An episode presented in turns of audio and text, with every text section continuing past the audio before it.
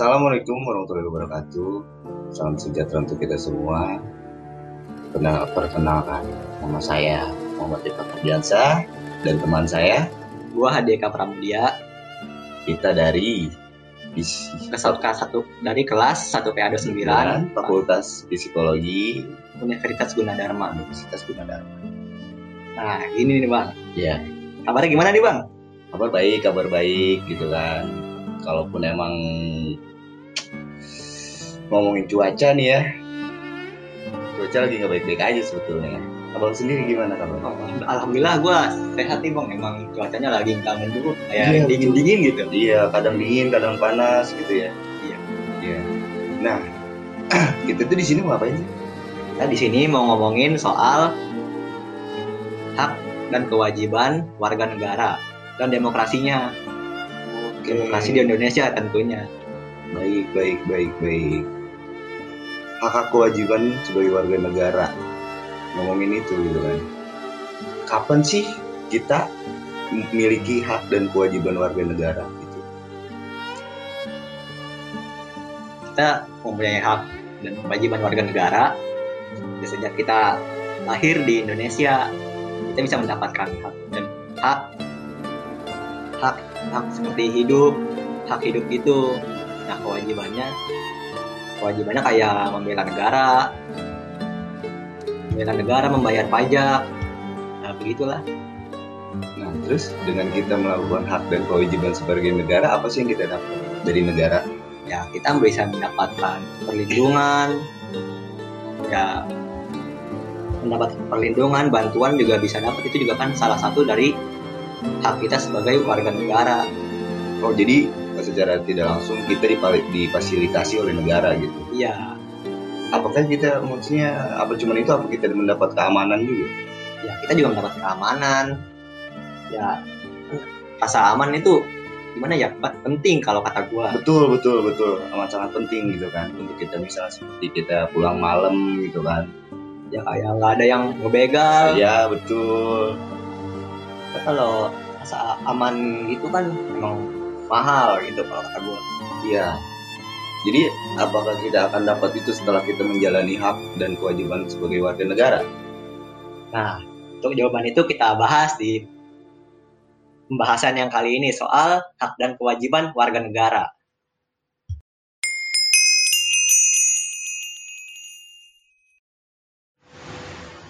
Ngomongin soal hak dan kewajiban warga negara nih, Bang. Iya. Apa sih yang lu tahu soal hak dan kewajiban warga negara? Pengertiannya ya. Iya. Pengertian hak dan kewajiban warga negara adalah kuasa untuk menerima atau melakukan sesuatu yang mestinya kita terima atau bisa dikatakan sebagai hal yang selalu kita lakukan dan orang lain tidak boleh merampasnya entah secara paksa atau tidak. Dalam hal kewarganegaraan pun hak ini berarti warga negara berhak mendapatkan penghidupan yang layak, jaminan keamanan, perlindungan hukum dan lain sebagainya. Pengertian kewajiban adalah suatu hal yang wajib kita lakukan demi mendapatkan hak atau wewenang kita. Bisa jadi kewajiban merupakan hal yang harus kita lakukan karena sudah mendapatkan hak. gitu. Jadi ibarat kata tuh kayak timbal balik kita gitu kan. Kita melakukan kewajiban kita sebagai warga negara dan kita mendapatkan hak kita sebagai warga negara dari dan negara itu yang memberikan kita. Nah, mantap tuh, Bang. Boleh Iya, juga. gitu kan. nah, ngomong-ngomongin hak dan kewajiban sebagai sebagai warga negara gitu ya. Ada nggak sih undang-undangnya di negara Indonesia ini, Nah, di ada, negara- negara kita? ya ada, Pak. Ada lah pasti, Bang. Nah, dalam Undang-Undang Dasar 1945 ada pasal yang mencantumkan mengenai hak dan kewajiban. Seperti Pasal 26 ayat 1 yang menjadi warga negara adalah orang-orang bangsa Indonesia asli dan orang-orang bangsa lain yang disahkan dengan undang-undang sebagai warga negara. Dan pada ayat 2, syarat-syarat mengenai kewarganegaraan ditetapkan dengan undang-undang. Oke, Nah, syarat-syarat syarat-syaratnya itu syarat-syarat kewarganegaraannya itu udah berusia 18 tahun atau sudah menikah meskipun belum 18 tahun. Misalnya oh, lu 16 tahun udah nikah nih, ya lu udah da- udah bisa dapat hak. dan kewarganegaraannya. Oke. Nah, pada saat mengajukan permohonan udah tinggal di Indonesia selama lima tahun berturut-turut atau 10 tahun tidak berturut-turut. Nah, sebentar, dalam lima tahun berturut-turut itu berarti kita nggak bisa yang keluar negeri atau ke mana gitu? Iya, enggak. Jadi kayak nggak bisa sih migrasi gitu. Oke, pindah baik. keluarga negaraan. Baik, baik. Misalnya lu warga negara Indonesia, Baik. lu cabut ke Malaysia buat dapat kewarganegaraannya itu. Oh, Nah, di situ sehat jasmani dan rohani dapat berbahasa Indonesia serta mengakui dasar negara Pancasila dan Undang-Undang Dasar 1945. oke, oke, oke, oke. Nah, yang kedua itu pasal 27 ayat 1. Segala warga negara bersamaan dengan penduduk bersamaan dengan kedudukannya di dalam hukum. Jadi lu nggak peduli kalau lu orang kaya atau orang miskin, meskipun lu kena lu kayak kesandung hukum gitu, misal Tetap aja sama di mata Iya. hakim gitu ya, di mata Iya. negara itu ya. dalam pelaksanaannya ya ya begitulah. Saya nggak berani ngomong ya. Iya, terus lanjut, lanjut. Nah, wajib menjunjung hukum dan pemerintahan itu. Pada ayat 2-nya, tiap-tiap warga negara berhak atas pekerjaan dan penghidupan yang layak bagi kemanusiaan. Oh, berarti dalam pasal 27 ayat Satu ayat 1 dan dua itu Mm-mm. Berarti emang negara ya seba- seharusnya memfasilitasi untuk pekerjaan dan kehidupan yang layak dong ya. Iya. Seharusnya gitu. Lalu Iya. kenapa masih susah banget kita untuk mencari kerja ya bang? ya karena standarnya yang tinggi, terus juga apa sih namanya? Yang kita juga pilih-pilih pekerjaan, Oh betul, Ya. betul, betul. kualifikasinya juga tinggi. Ya begitulah. Ya persyaratannya rumit gitu ya intinya. Sampai rumit. Habis itu apa sih? Balik lagi ke kitanya, kitanya harusnya memantaskan diri untuk suatu Iya. pekerjaan yang kita pengen gitu ya. Jangan pilih-pilih lah. Jangan pilih-pilih betul gitu. Lalu lalu ada lagi nggak sih pasal selain itu? Ada nih pasal 28 soal kemerdekaan berserikat dan berkumpul, mengeluarkan pikiran dengan lisan dan sebagainya ditetapkan dengan undang-undang. Nah, di sini lu nggak apa-apa gitu kayak demo gitu sih. Jadi Menyuarakan aspirasi gitu ya. ya asal jangan Arogan. bukan arogan sih kalau kata gua jadi kayak Hmm. eh, langgar hak orang lain juga, Oh iya betul betul betul mengganggu aktivitas Mengganggu. orang lain seperti mengganggu ketertiban umum kayak Betul. Gimana ya? Ngebakar-bakar fasilitas umum. Iya iya iya. nggak boleh gitulah. Lu Iya. sama aja kayak buang-buang APBN, Iya. lahan buat korupsi itu juga. Iya, secara nggak langsung malah kita melakukan hal yang tak sepatutnya dilakukan justru ya. Iya. Terus terus. Pasal 30 ayat 1. Hak dan kewajiban warga negara untuk ikut serta dalam pembelaan negara dan ayat 2 menga- menyatakan pe- pengaturan lebih lanjut diatur dengan undang-undang. Jadi ya kita kalau negara memanggil kita buat apa sih nih wajib militer ya kita mau gak mau ya ikut Harus. gitu. Iya harus wajib gitu ya. Tapi kan kalau kita kan nah, kalau bisa dibilang warga negara Indonesia itu nasionalitas nasionalismenya tinggi. Betul betul. Itu ber- berani mati buat negara. Nah, iya gitu. Itu harus Keren, sebetulnya, kan? harus. Menurut gua itu keren. Nih, Lalu?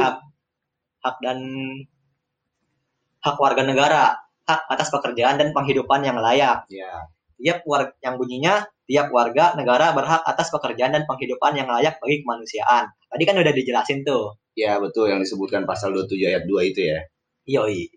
Hak untuk hidup dan mempertahankan kehidupan. Setiap orang berhak untuk hidup serta berhak mempertahankan hidup dan kehidupannya. Itu pasal 28A. Hak untuk membentuk keluarga dan melanjutkan keturunan melalui perkawinan yang sah. Pasal 28B ayat 1. Hak atas kelangsungan hidup. Setiap anak berhak atas kelangsungan hidup, tumbuh, dan berkembang Baik. hak untuk mengem- mengembangkan diri dan melalui pemenuhan kebutuhan dasarnya, dan berhak mendapat pendidikan ilmu pengetahuan dan teknologi, seni budaya, demi meningkatkan kualitas hidupnya demi kesejahteraan hidup manusia. Sebentar bang.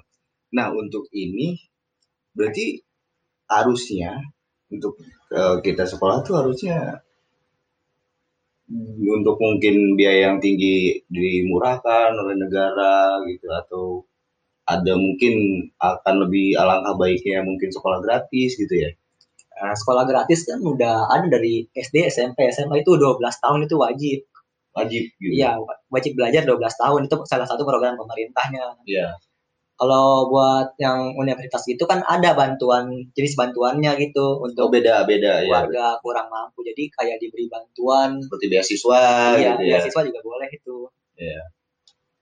ya lanjut bang Itu tadi yang meningkatkan kualitas hidupnya demi kesejahteraan hidup, hidup manusia itu pasal 28C ayat 1.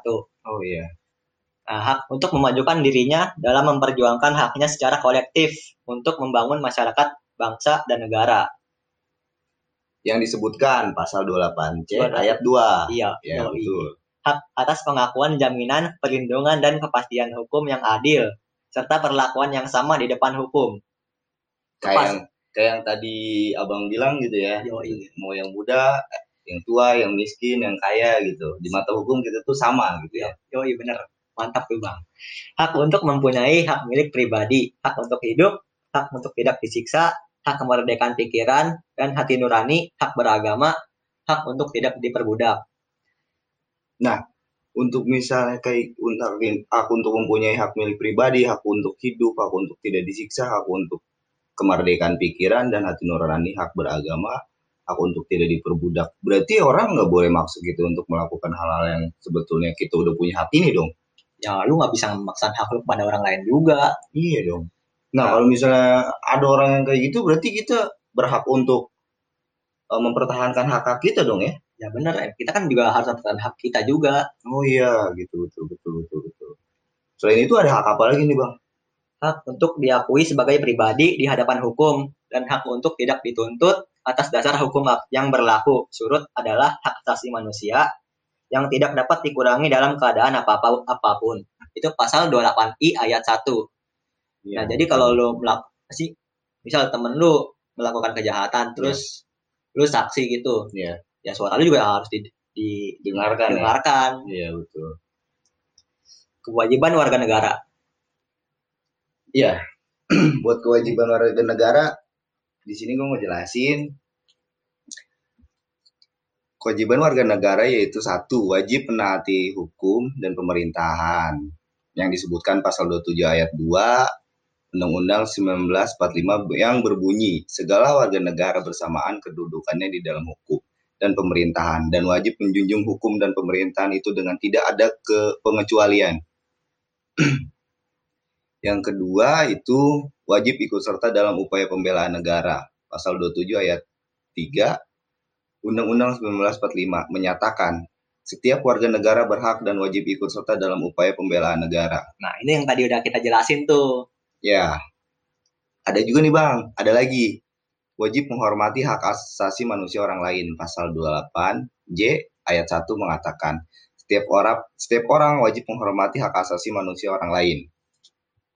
Ada lagi, wajib tunduk kepada pembatasan yang ditetapkan dengan undang-undang. Pasal 28J ayat 2 menyatakan, dalam menjalankan hak dan kebebasannya, setiap orang wajib tunduk kepada pembatasan yang ditetapkan dengan undang-undang dengan maksud untuk menjamin pengakuan serta penghormatan atas ke atas hak kebebasan orang lain dan untuk memenuhi ketuntutan yang adil sesuai dengan pertimbangan moral, nilai-nilai agama, keamanan dan dan ketertiban umum dalam suatu masyarakat demokratis. Dan juga ya, satu lagi nih Bang ya wajib ikut serta dalam usaha pertahanan dan keamanan negara, ya kan? Disebutkan dalam pasal 30 ayat 1 Undang-Undang 1945 yang menyatakan tiap-tiap warga negara berhak dan wajib ikut serta dalam usaha pertahanan dan keamanan negara gitu kan. Kalau kita wajib militer ya kita siap. Kalau dipanggil ya kita harus ikut. Mau nggak mau Yoi. gitu kan. Kecuali lu kayak ada penyakit gitu. Nah, lu nggak bisa ikut, ya itu boleh. Ya, itu kalau itu pengecualian gitu kan. pengecualian- pengecualiannya. nah, di sini ada juga nih hak dipilih dan memilih Ya, ya kayak pilkada gitu. Mau lu sih namanya jadi DPR, jadi DPRD, jadi presiden, lu boleh gitu ng- ngajuin diri sebagai eh, Calon- calon gitu. Calon ya betul. Nah, di sini gimana sih? Gimana nih Bang soal yang pilkada kemarin? di di wilayah abang ada gak pilkada gitu belum sih untuk saat ini kayaknya uh, buat Kabupaten Tangerang kayaknya belum ada ya. Kayak kayaknya sih mungkin kalau nggak salah sih tahun depan gitu. Wah masih tahun depan masih untung. Kalau kalau di wilayah kota Tangerang sih masih lama. Soalnya kita baru pilkada itu 2018 yang pemilihan wali kota. Nah, berarti kalau itu dihitung-hitung 2002 uh, 2023 ya Bang ya? 2023 baru akan ada pemilihan lagi gitu ya. Iya. Nah, nah ngomongin ngomongin pilkada, pendapat Abang nih. Uh, sebenarnya emang harus banget nggak sih kalau misal pilkada dijalani dalam masa pandemi kayak gini? Ya menurut gue mah kayak nggak perlu gitu. Jadi bisa diundur. Bisa diundur atau mungkin dengan uh, atau mungkin jadi, uh, dengan cara lain gitu. jadi selama, cara lain. itu kan ada namanya PLT yeah. pelaksana tugas. Nah, yeah. itu yang menjalankan pemerintahannya selama kekosongan itu. Yang seharusnya gitu ya. Yoi. Nah, itu kalau apa sih namanya yang kayak pilkada kemarin itu menurut gua kayak terlalu dipaksakan. Iya, betul. Itu kan ada kepentingan menurut gua. Iya. Jadi terlepas dari itu seharusnya gitu kan kita seharusnya kita harus lebih mementingkan hal lebih penting seperti kesehatan masyarakat gitu ya. Ya, karena kalau kalau kata gue kalau kesehatan masyarakat pulih ya ekonomi juga pulih. Betul betul gitu kan. Tapi di sini juga ekonomi kalau ekonomi nggak pulih kita juga negara kita kolaps. Iya akan terjadi ini apa namanya bang? Inflasi gitu ya seperti tahun 98 kalau tidak salah iya. gitu ya. Jadi kalau bisa dibilang maju kena mundur kena. Oh iya betul. Karena emang kita lagi dihadapkan dengan di masa pandemi ini yang emang harusnya berfokus pada kesehatan dan ekonomi gitu ya. Iya. kenapa kenapa justru pemerintahan malah um, memfokuskan terhadap pilkada juga gitu kan? Tapi terlepas dari itu ya kita nggak pernah tahu gitu kan. Iya. mungkin emang mungkin emang ada kepentingan uh, darurat dalam pemerintahan yang memang harus mensegerakan pemilihan kepala daerah? Ya itu juga kan beritanya juga banyak itu yang apa sih namanya? Yang petugas KP, KP, KPU-nya juga kena gitu. Kena tapi, ini COVID-19 iya, jadi hasil swab testnya juga banyak tapi ya beritanya juga dikit banget kalau kata gue sih. Oh, oh saya baru dengar tuh bang. Ya, kayak gitu lah. Nah tadi kan kita uh, membahas hak kewajiban warga negara gitu kan. Nah di sini kalau gimana kalau misalnya kita membahas demokrasi? Nah, enak tuh bang. Lanjut ya, aja. Yang tahu, yang abang tahu tentang demokrasi itu apa sih? Nih demokrasi itu merupakan sistem pemerintahan di mana hukum kebijakan, kepemimpinan, dan usaha besar dari suatu negara atau pemerintahan lain secara langsung atau tidak langsung diputuskan oleh rakyat.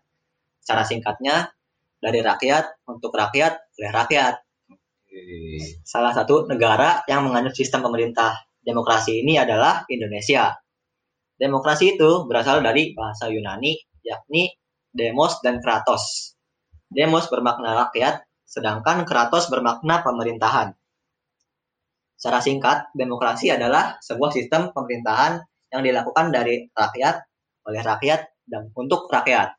Berarti kalau misalnya gitu bisa dibilang rakyat adalah kekuasaan tertinggi. Kekuasaan tertinggi. Oke, oke, oke, oke, oke. Nah, sejarah pemerintahan demok sejarah demokrasi ini juga udah ada sejak zaman prasejarah. Oh ya? Ya, coba Bang, apa apaan tuh Bang? menurut sejarah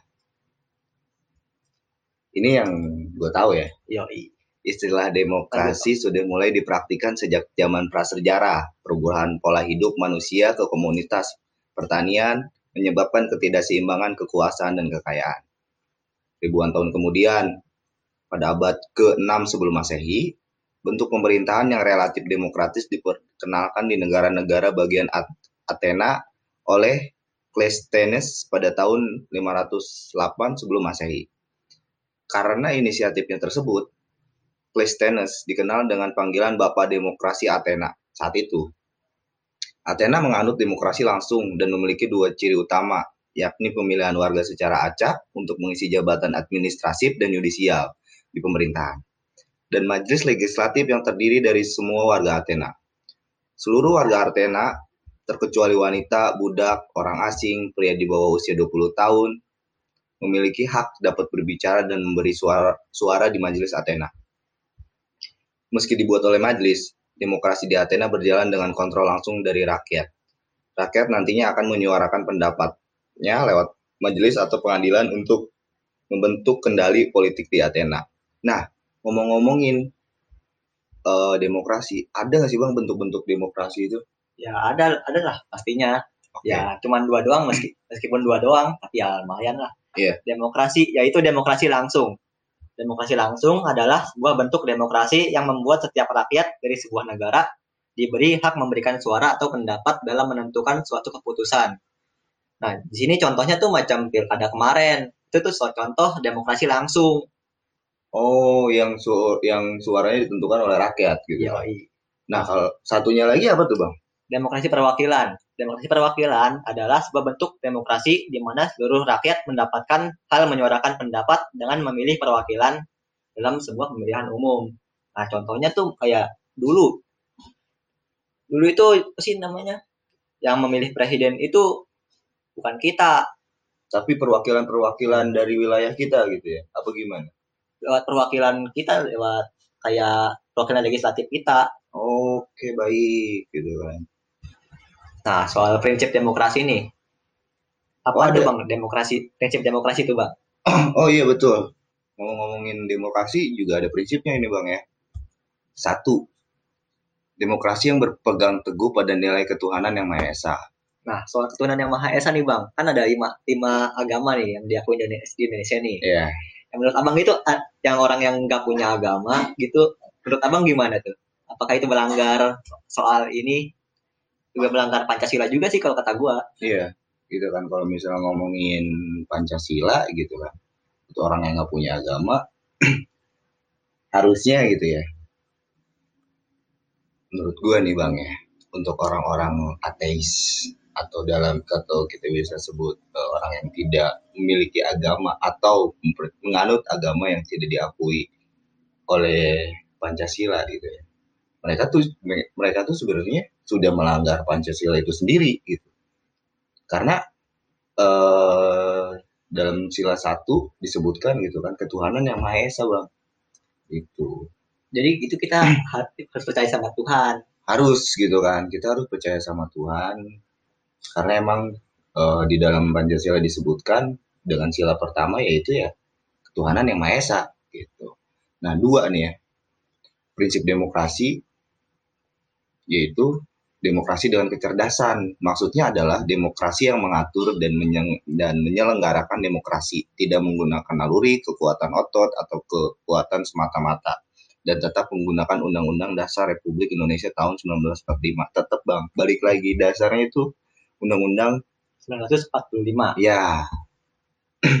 yang ketiga ada nih bang demokrasi yang yang berkedaulatan rakyat Nah, ini kekuasaan tertinggi tetap dipegang sama rakyat kayak Betul. tadi yang kita omongin. Betul gitu, dari rakyat untuk rakyat oleh rakyat gitu Bang ya. Iya benar.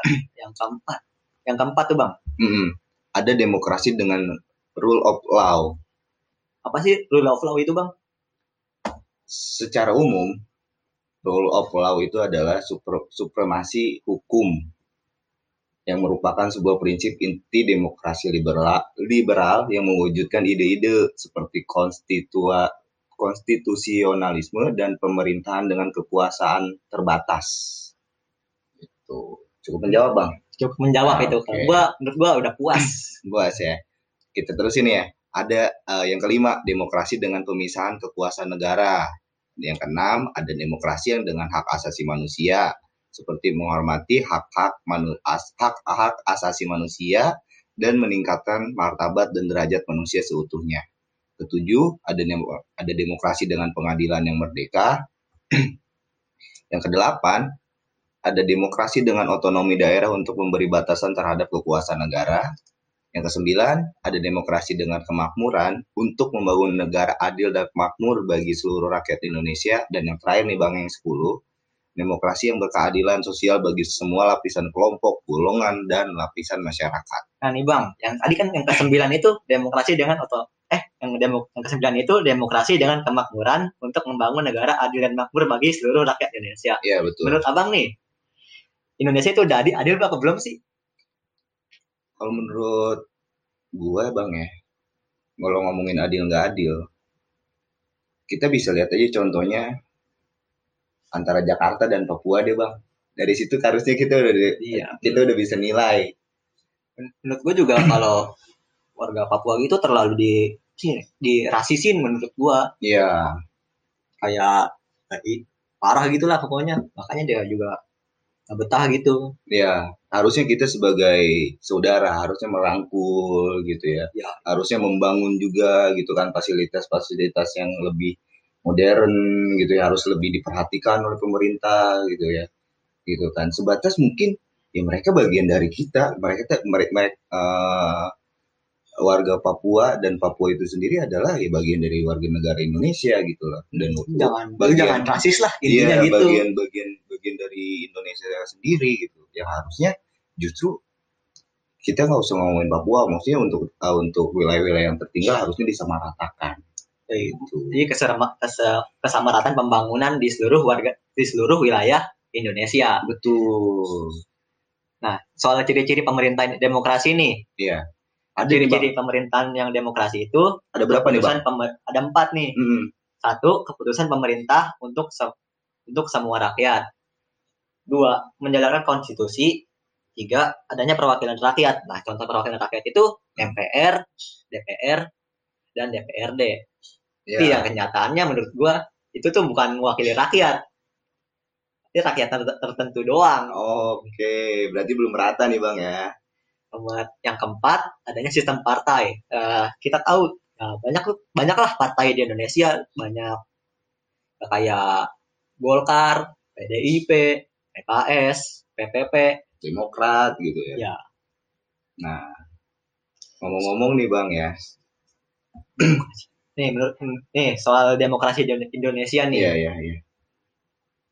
Demokrasi di Indonesia itu adalah suatu proses sejarah dan politik perkembangan demokrasi di dunia secara umum, Iya. hingga khususnya di Indonesia. Iya. Mulai dari pengertian dan konsepsi demokrasi menurut para tokoh dan founding father ke- kemerdekaan Indonesia.